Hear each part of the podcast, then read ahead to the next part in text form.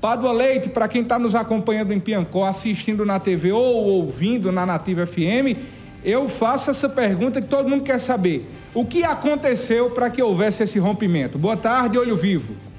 Então, boa tarde a todos vocês, aos seus ouvintes e telespectadores, né? Em especial aos ouvintes da Rádio Nativa de Piancó. É, acontece o seguinte, é, eu fui candidato a prefeito em 2004, né?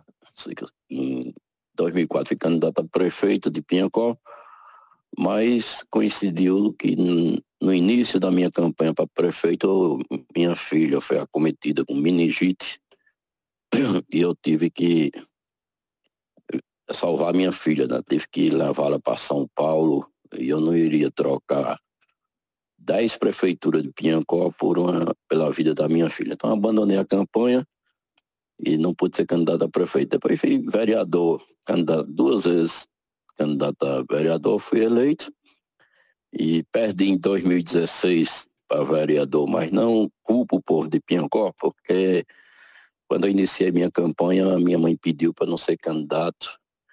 Eu disse, mamãe, eu já registrei Vamos ver o que acontece. Se eu for eleito, tudo bem, se eu não for, não vou trabalhar. Não, não trabalhei e mesmo assim ainda tive 150 votos sem dar um real a ninguém, sem ir na E a partir daí, um irmão meu quis ser candidato a vereador, eu deixei ele ser, né? e passaram-se duas eleições. E aí começou, teve essa aliança com o grupo Galdino, né, que eu fui bastante criticado, que eu era oposição ferrenha, e muita gente me criticou, mas eu, eu via na oposição que eles é, quando, só lembravam de mim quando era assim para eu denunciar o prefeito. E a oposição, quando se reunia para definir as indicações de cargo, eu não era lembrado. Agora, para bater no prefeito, aí tinha Pádua.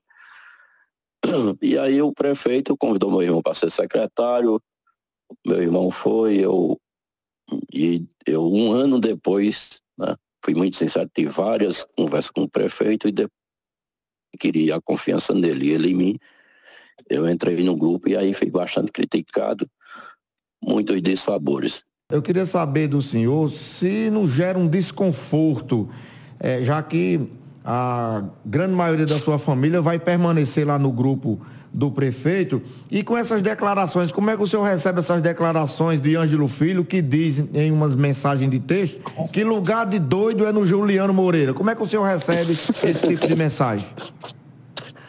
Rapaz, é, todos os revolucionários foram chamados de doido. Eu sou um revolucionário nato. Eu não me apego a emprego público e não sou subserviente e nem submissa a ninguém. Eu sou livre e independente. Então, eles dois são adultos, são pessoas que sabem o que escolha dele. Eu não vou, porque é meu sangue, vou ter que obrigar alguém a votar em mim ou estar comigo. Fica quem quer. Meus irmãos não estão comigo, mas eu já recebi. Eu nem comecei a campanha, lá sabe que eu estou acometido de uma virose aqui desde sexta-feira. Eu nem comecei a campanha e eu já estou recebendo inúmeros apoios de pessoas que querem mudança. Né? Ele então, disse que o senhor ia ter, de... o senhor ia ter dificuldade de arrumar o vice. O senhor acha que, que vai ter essa dificuldade para formar essa chapa com o vice? Não, para você ver, eu já tenho três pessoas que se dispõem a ser meu vice.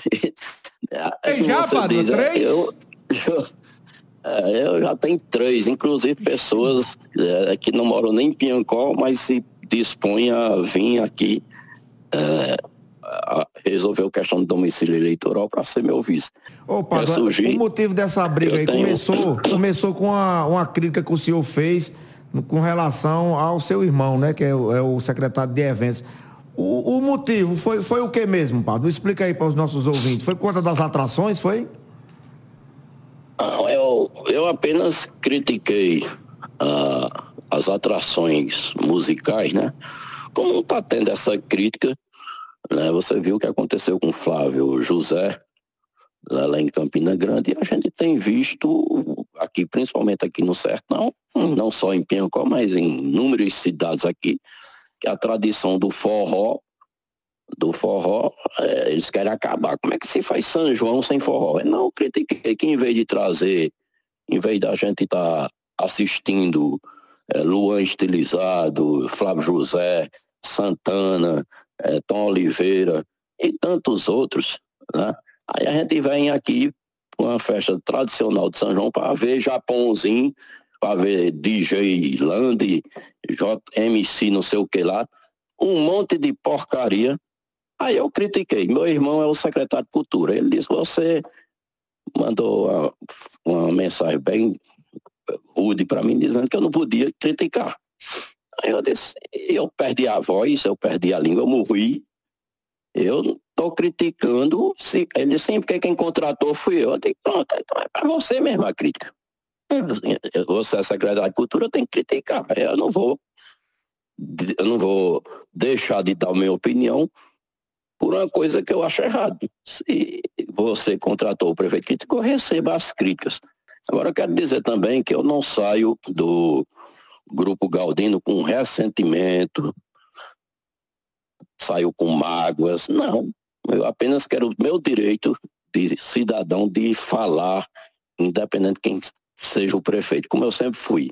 Eu não sou daqueles porque eu estou do lado e eu tenho que baixar a cabeça, eu tenho que mostrar os erros. Quem não quer aceitar os erros, eu não posso fazer nada. Eu é que não vou me mudar o meu discurso, eu não vou mudar o meu jeito de ser por conta de prefeito, de irmão, de minha mãe, que é Elisânia Pereira, que inclusive hoje faz aniversário. Ela faleceu, o aniversário dela seria hoje, 19 de junho. A minha mãe nunca, ela tentou várias vezes é, me calar. Ela com receio que me matassem. E eu dizia, mamãe, se eu falar, vão me matar. Se eu ficar calado, eu tenho infarto. A senhora quer o quê? Que eu morro de infarto ou de morte matada? Entendeu? Ela disse, ah, com você não tem jeito. Não tem, eu não sei é, qual é a reencarnação que eu tenho, que é desse jeito, eu não vou mudar. Então, eu coloco o meu nome, Piancó, entendeu? Eu não vou também cair é, num conto do vigário de dizer, não, vamos botar o melhor candidato da oposição. Eu não vou cair nessa, nessa jogada de, vamos, melhor candidato da oposição, porque eu já levei uma rasteira em 2012 com essa história. Junho de Edivaldo levou em 2020 com essa mesma história. E aí quem da oposição quiser se aliar comigo, eu recebo de braço aberto. Agora eu não abro mão da minha candidatura por ninguém.